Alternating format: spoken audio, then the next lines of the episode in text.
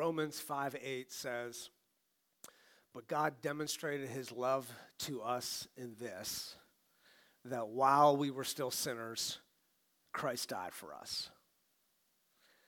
That's a, a nutshell of the gospel that I'm not just a mistaker, but I'm a sinner, that I have a deep, deep issue in my heart of selfishness and pride, and Christ died for me to forgive me and to give me new life in Him.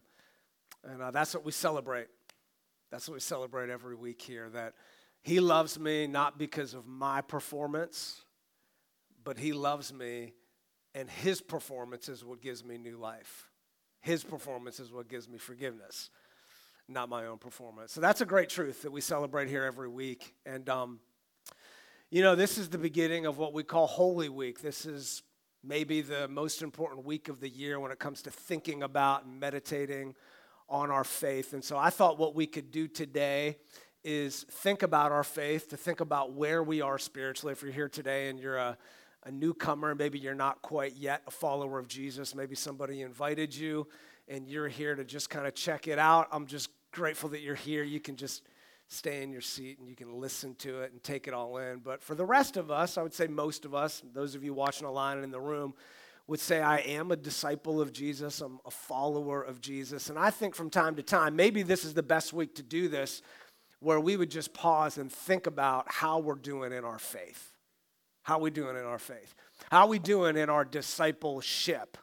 Or how we doing when it comes to following our Lord and Savior Jesus Christ? I love this quote from one author named Peter Senge who writes this An accurate, insightful view of current reality is as important as a clear vision. In other words, those of us who are disciples would say, My vision, my preferred destination is to be an unwavering disciple of Jesus, to be committed, to be a rock solid believer, follower of Christ. That's important, but it's also important to be able to say, Well, where am I today? Where am I today? And that's what we're going to talk about today. So it is Palm Sunday. This is the beginning of Holy Week. And this text that we're going to look at today is such an important text, such a hallmark in our faith that all four gospel writers tell us about it Matthew, Mark, and Luke, the authors of what's called the synoptic gospels, because they kind of borrow from each other and add some things from each other and have their own version of the story. John gives us uh, a unique view of it. Interestingly, when you read the gospels, Matthew, Mark, and Luke spend about a third of their entire gospel talking about Jesus' final week.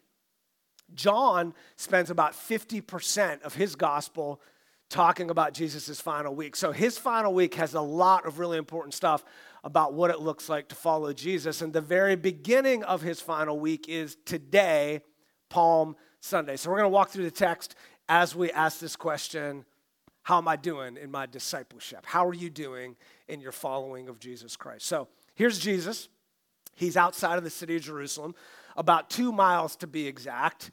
And uh, he had done some amazing things as he's making his way to Jerusalem for the Feast of Unleavened Bread. At one point, there's a blind man on the side of the road named Bar- Barnabas, and he hears that Jesus had walked by and he says, Son of David, have mercy on me. And Jesus doesn't rebuke him when he says, Son of David. Jesus is embracing this call that he's a Messiah. He goes over, he heals Bartimaeus, and Bartimaeus probably joins him on the journey. Lazarus, who had been healed, had been brought back from the dead mere days earlier, is probably in this crowd. Jesus' disciples, people who love him, people who are committed to them, as well as perhaps some onlookers. So here's how Luke records this. As he approached Bethphage and Bethany, again, this is about two miles outside of Jerusalem, on the Mount of Olives, he sent two of his disciples, saying to them, Go to the village ahead of you, and as you enter it, you will find a colt tied there, which no one has ever ridden. Untie it and bring it here. And they're like, okay, that's interesting.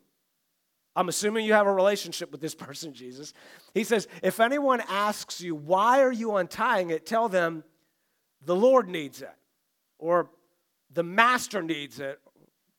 So they, because they're disciples, they're not just hearers of Jesus' words, they're doers of it. They want to practice what Jesus tells them to do. The text tells us that those who were sent ahead went and found it just as he had told them. And as they were untying the colt, its owners asked them, Why are you untying the colt?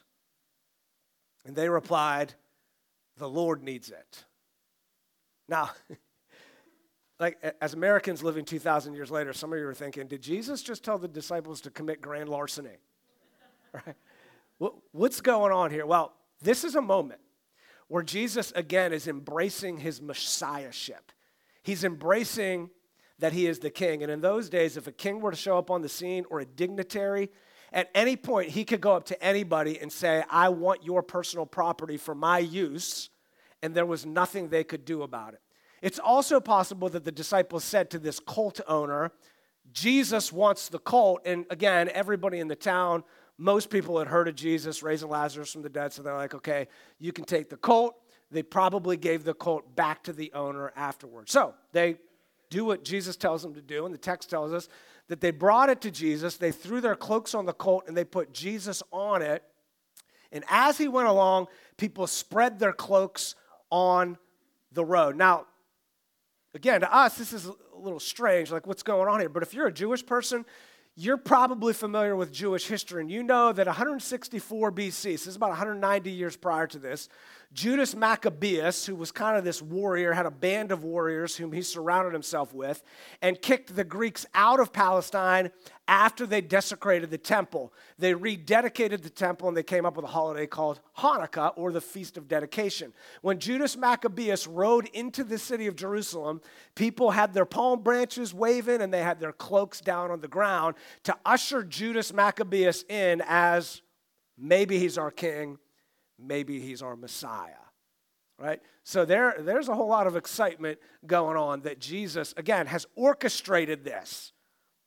This isn't a scenario where the people are like, Jesus, we're going to go get you a donkey. We want you to sit on it, and we're all going to worship you. And Jesus is like, oh, shucks, you don't need to do that, right? He's orchestrating the entire thing and embracing the fact that he is the son of David, the Messiah, the king of Israel. So, we came near the place where the road goes down to the Mount of Olives. The whole crowd of disciples began joyfully to praise God in loud voices for all the miracles they had seen, right? These are people who had witnessed Lazarus coming back from the dead.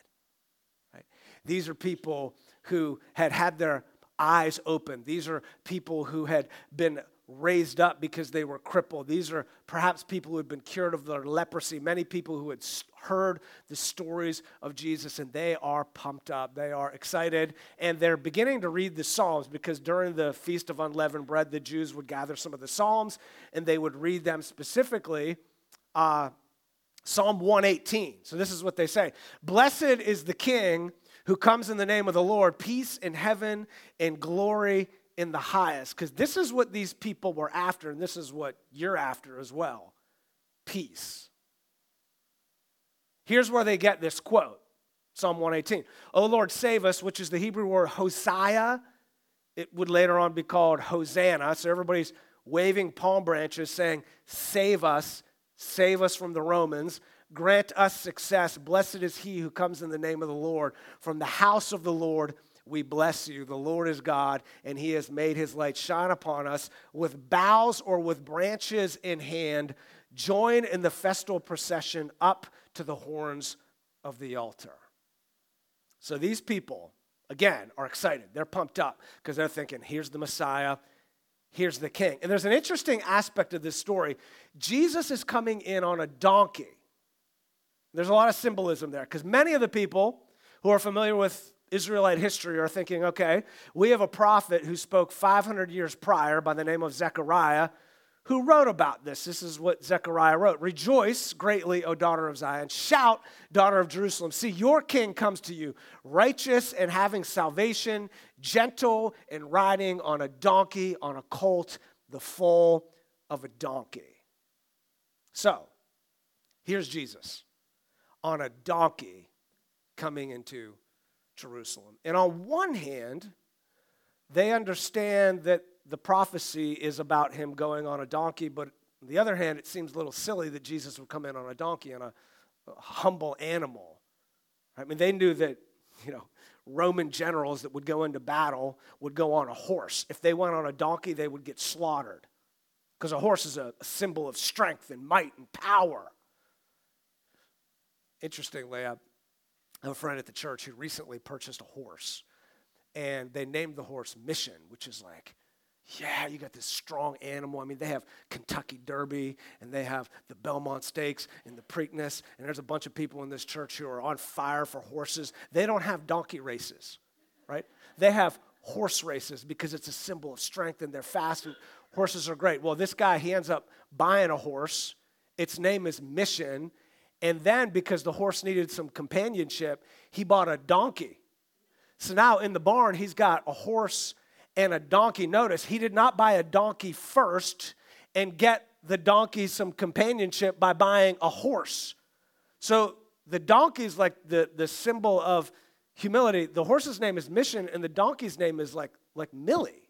It's just, it's just a humble little name, right? I was talking to him today, giving his permission if I could tell this story in my sermon. He goes, Yeah, you can tell it. And I also got to tell you that donkeys, when you look at their rear end, they actually have a cross in the back of their rear end, if that, you could read into that whatever you want. Uh, but here's this, this moment of humility, right? So, all that to say is, all that to say is, I got a little distracted. All that to say is, the people who are on that original Palm Sunday are excited because they think he, he might be the political Messiah. But then there's the donkey, which is a symbol of peace. And again, people that ride donkeys into battle are going to get slaughtered. But it does fulfill Zechariah chapter 9. So just like you and even me, there's some excitement, but there's also a little bit of confusion. Some of you are like, okay, I don't really understand what's going on here. And if that's the case, you're in good company because as John describes for us, at first his disciples, they didn't understand all this either. Right? So they're, they're riding along, right? And people are excited. And they're waving their palm branches and they're singing. And the crowd is getting bigger and bigger. And now we're introduced to the villains in the story, and the music changes. Dun, dun, dun. And Luke tells us that the Pharisees who were in the crowd said to Jesus, Teacher, tell your disciples to keep it down. Now, why would they do that? Well, we don't know. It doesn't say in the text. I got a couple ideas. Number one, Jesus was a threat to them. They were jealous of Jesus. They did not like the fact that there was a parade in the city of Jerusalem. After all, as a Pharisee, I never got a parade, right? The second thing is they're thinking to themselves that the Romans see this massive procession with the crowds getting bigger and bigger. The Romans are going to take our authority and they're going to take our temple. So, Jesus, tell them to pipe down. Meanwhile, the Romans are probably looking at this thinking, oh, there's a crowd of people over there and they seem really excited, but he's on a donkey. So Jesus looks at the Pharisees when they tell him to tell his disciples to quiet down, and he says, Nope, I'm not going to tell them to be quiet, Mr. Pharisee. I tell you that if they keep quiet, even the stones will cry out. Now, other than Mick Jagger, have you ever heard a stone cry out? Right? Here's what Jesus is saying Look, in this moment, I am, I am embracing my messiahship. I'm orchestrating these events that even if the people calm down, even nature will cry out because they're going to recognize who is in this place right now. If you tell them to be quiet, even the stones, we got palm branches and we got stones that are going to cry out because the king is here, the king has come. So, Jesus, again, he's on this donkey moving into the city, the crowd gets bigger and bigger. And then something changes. It's interesting the way Luke records this. And again, the, the disciples, maybe they overhear this, maybe a couple of them overhear it, and they trade stories and they write it down so that it's been preserved for you and I 2,000 years later. But the text tells us that as he approached Jerusalem and saw the city, he wept over it because he loved the city. Right? This was the, the city of David, this was the city of God. And he knew that they would reject him. And he said, I, if you, even you, had only known on this day what would bring you peace.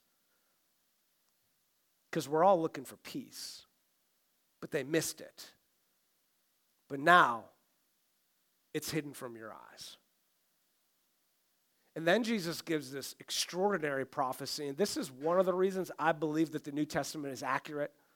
It's one of the reasons I believe in the historicity of the New Testament because of this extraordinary prophecy that Jesus gives on the donkey in Jerusalem that day. He says, The days will come upon you when your enemies will build an embankment against you and encircle you and hem you in on every side. There will come a day, Jerusalem, where your enemies, the Romans, are going to get a big old army and encircle you. They're not going to let anybody out of the city, and they're not going to let anybody inside the walls of Jerusalem, and people are going to die of starvation these Romans eventually are going to punch a hole in the wall of Jerusalem. They're going to go in, and according to Jesus' prophecy, they will dash you to the ground, you and the children within your walls. They will not leave one stone on another. This is devastating. 40 years after Jesus gives this prophecy, in 70 AD. Titus, the Roman general, maybe he comes in on a white horse. He leads an army of thousands of Romans. They encircle the city of Jerusalem and they just wait. And then they punch a hole in the wall and they kill thousands and thousands of Jews. And they take thousands of Jews and they sell them into the slave market. And then the Roman soldiers take that beautiful, glistening temple that the Pharisees had so much pride in and they took it and they scraped it off of the Temple Mount. And you can visit Jerusalem today and you can see that there is not one stone left on another. And you ask that question well, why did this happen? What's up with that? This was like the Holocaust before the Holocaust. And Jesus interprets it for us on the donkey in that day in Jerusalem. And he says, The reason this happened is because you did not recognize the time of God's coming to you. You missed it. In your pride, you were blinded. So, in my opinion, there's about five groups of people in Jerusalem that day. Five groups of people that were around Jesus as he's riding into Jerusalem on a donkey. First, first off, we have the enemies, the Pharisees, who want to get rid of Jesus. Perhaps Saul of Tarsus is there. We don't know, but maybe he was. Right? It wasn't much longer where Saul of Tarsus would sit at Stephen's feet as he's being stoned by the Sanhedrin. We have the people who just wanted to delete Jesus, truly his enemies. The other group of people that were there were the curious attenders. These were the residents of Jerusalem, right? These are the people who had heard the stories of Jesus. These are the people that were just kind of in the background, kind of taking it all in. They're not in, they're not disciples, they're not followers of Jesus. Maybe they're like waving a palm branch, but then if someone sees them waving a palm branch, they're like, oh, that was, you know, I'm just kind of checking it out just kind of curious. I'm not in, I'm just heard some stories. I see the excitement, I hear the singing. Then the third group is the fair weather disciples. These are the guys who are like, I'm in. I'm a follower of Jesus, but I'm in if he's the Messiah king. If he goes into Jerusalem and doesn't fulfill my expectations, my messianic expectations, I might be in the crowd that day shouting out, Crucify him, crucify him. It's a fair weather disciple. It's, yeah, I'm in, but if you don't do things according to the way I think you should do them, I'm out. Then there's the stumbling disciples. I put 10 disciples, Jesus had 12 disciples. Judas, I would say, would be an enemy of Jesus, betraying him. I'll talk about John in a minute, but think about this 10 of his 12 disciples were stumbling. I mean, Jesus in Gethsemane gets arrested and they all scatter. They're gone. I mean, at least Peter kind of stays behind. He's outside of the courtyard, kind of looking in, hearing Jesus get questioned by Caiaphas and listening to this, the sounds. And, and then he denies Jesus three times. Right after he said to Jesus, I'm with you wherever you go through thick and thin, I'm going to follow you. He's a stumbling disciple. And then the last group of people that remain true to Jesus no matter the cost, through thick and thin, were these people. The unwavering disciples, Mary, Jesus' mother, she was at the cross. Mary's sister, Mary, the wife of Clopas, Mary Magdalene. If you want your daughter to follow Jesus, you should just name her Mary. I mean, it's just, there's so many Marys in the New Testament.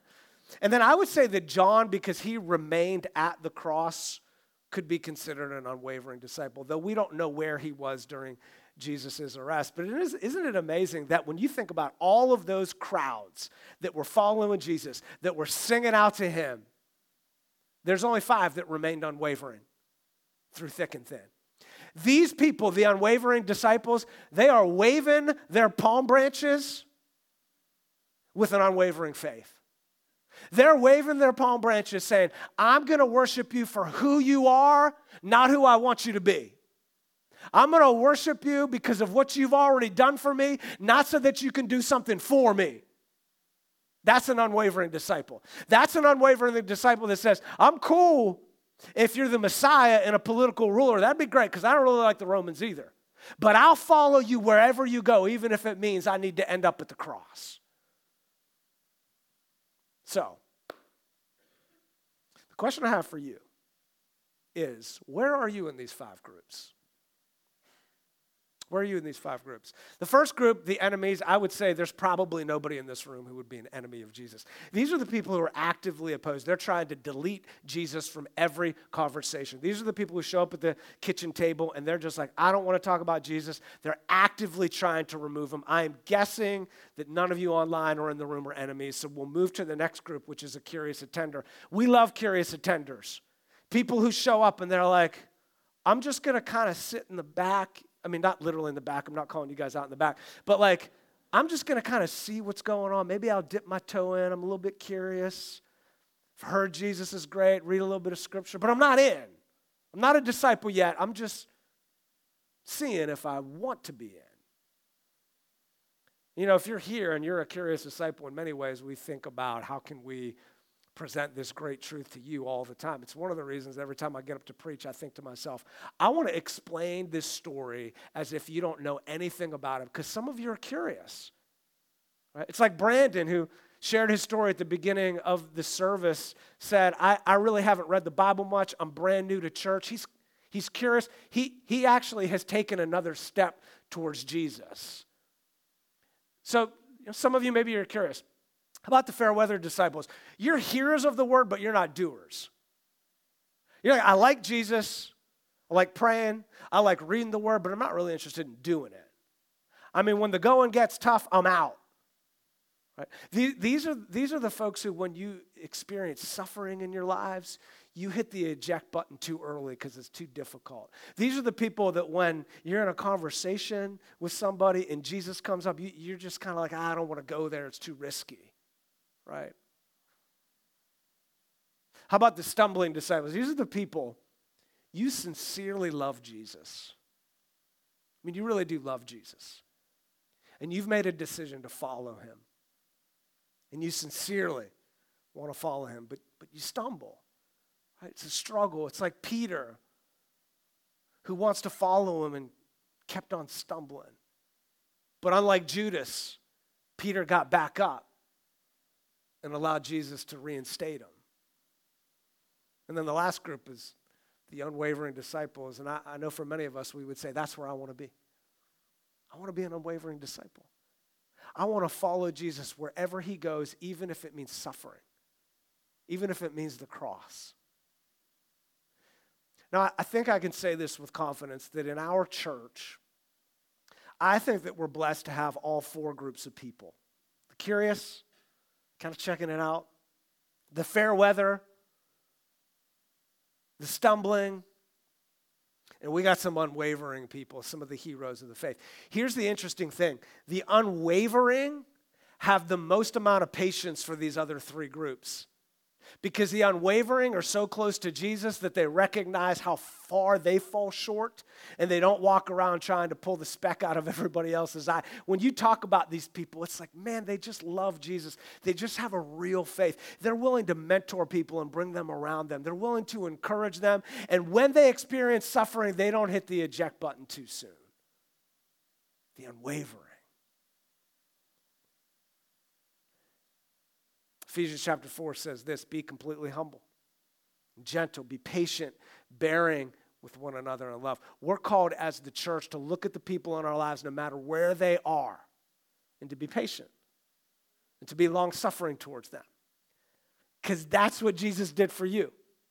And that's what Jesus did for me. I mean, think about this. I love the disciples because they're, they're so much.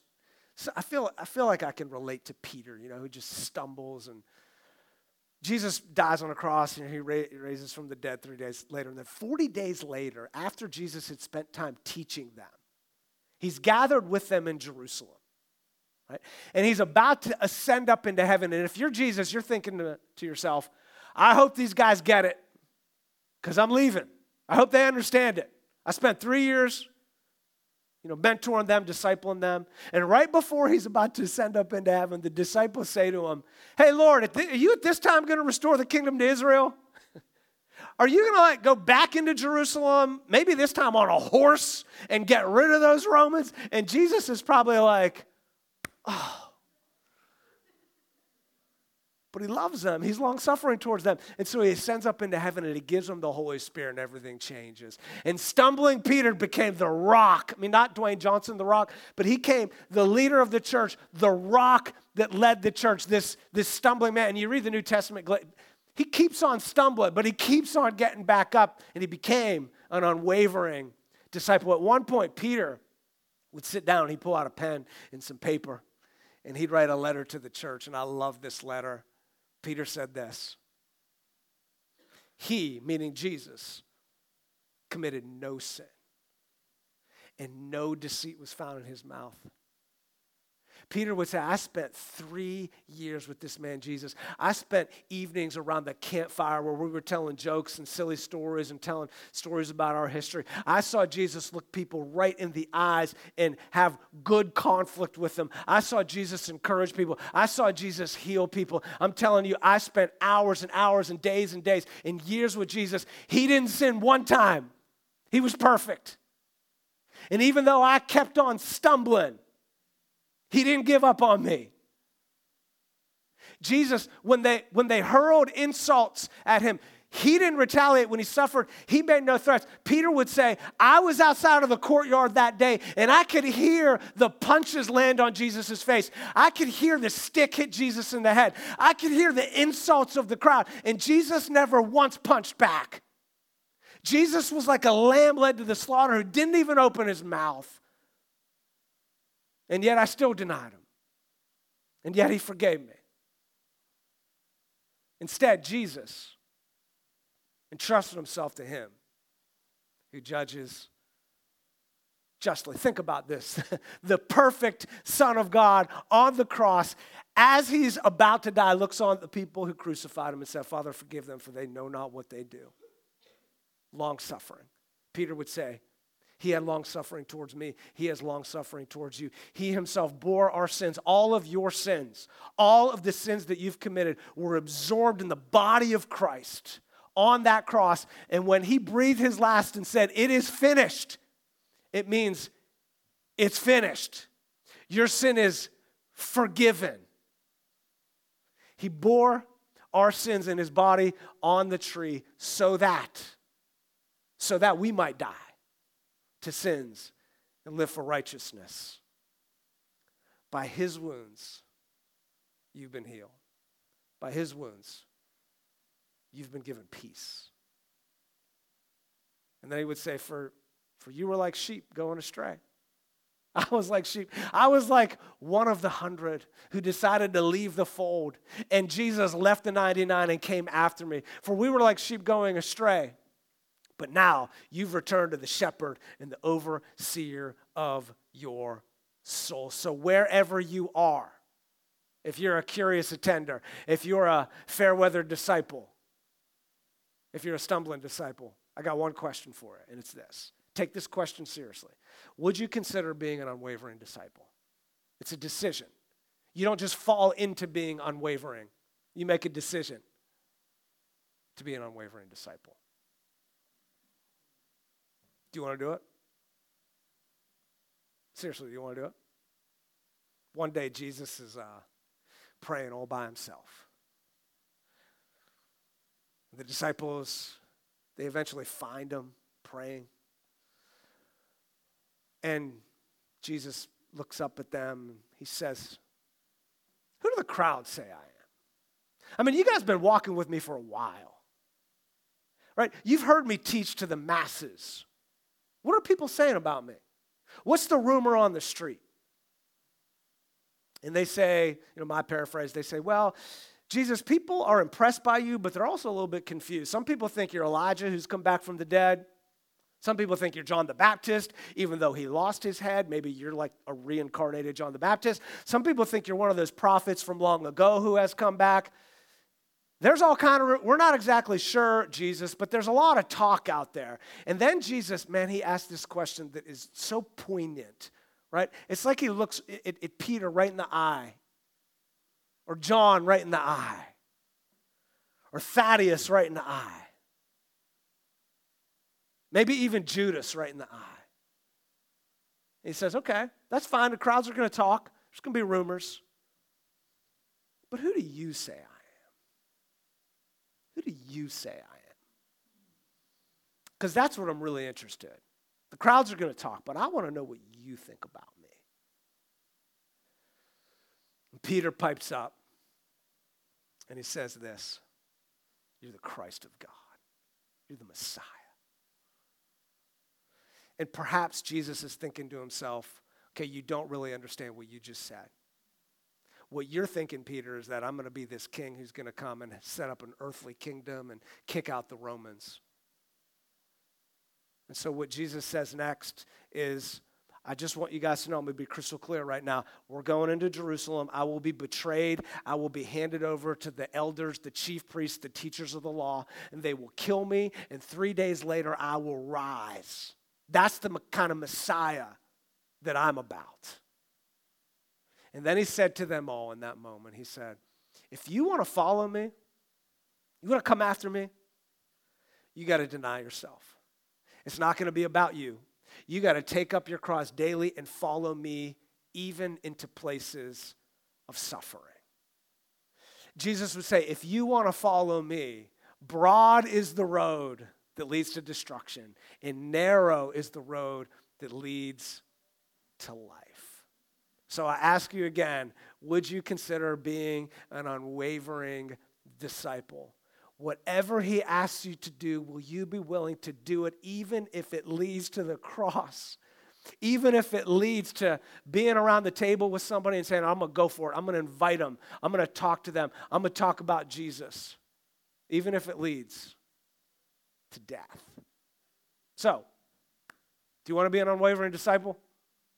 Do you want to take another step closer to Jesus? There's about 50 things we could talk about. Let me just mention three very practical ways. Number one, will you worship Him? And worship is in part music, but worship's a lifestyle, right? Driving down your car, will you take some time to just tell Him how great He is? I'm worshiping you for who you are, not necessarily what you're going to do for me. I'm worshiping you because what you've already done for me, not because I need something from you. I'm going to worship you. I'm going to sing out to you. I'm going to praise your name. I'm going to talk about you. I'm going to worship you with my life. That's what unwavering disciples do. And then, number two, would you be long suffering? Would you be long suffering with the children in your life, the relatives in your life, and you're just like, ah, I just want to give up on them. Or the suffering in your life where it's so tempted to just hit the eject button. Would you be patient? Would you bear with one another in love? Would you be long suffering? That's what unwavering disciples do. And then lastly, would you be bold? Would you talk about Jesus when the time is appropriate, even when you're a little bit nervous? inviting somebody to something, bringing up the name of Jesus in a, in a discussion, even if it means you might experience some rejection. Would you consider being an unwavering disciple? It's your decision. It's not something you fall into. It's a decision that you make. Will you be like those women, those four women and that one man who waved their palm branches and worshiped him no matter where it took them? Would you remain with Jesus no matter how difficult it gets?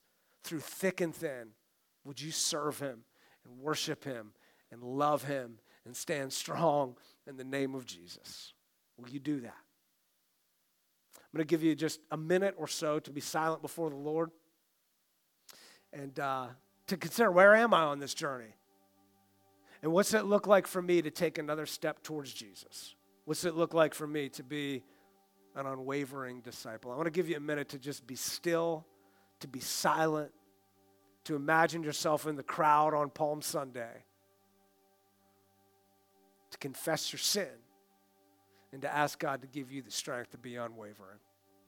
So take a moment to be silent before the Lord. A worship team is going to come up right now, and then they're going to lead us in a couple of songs that express our worship around this whole theme of the triumphal entry.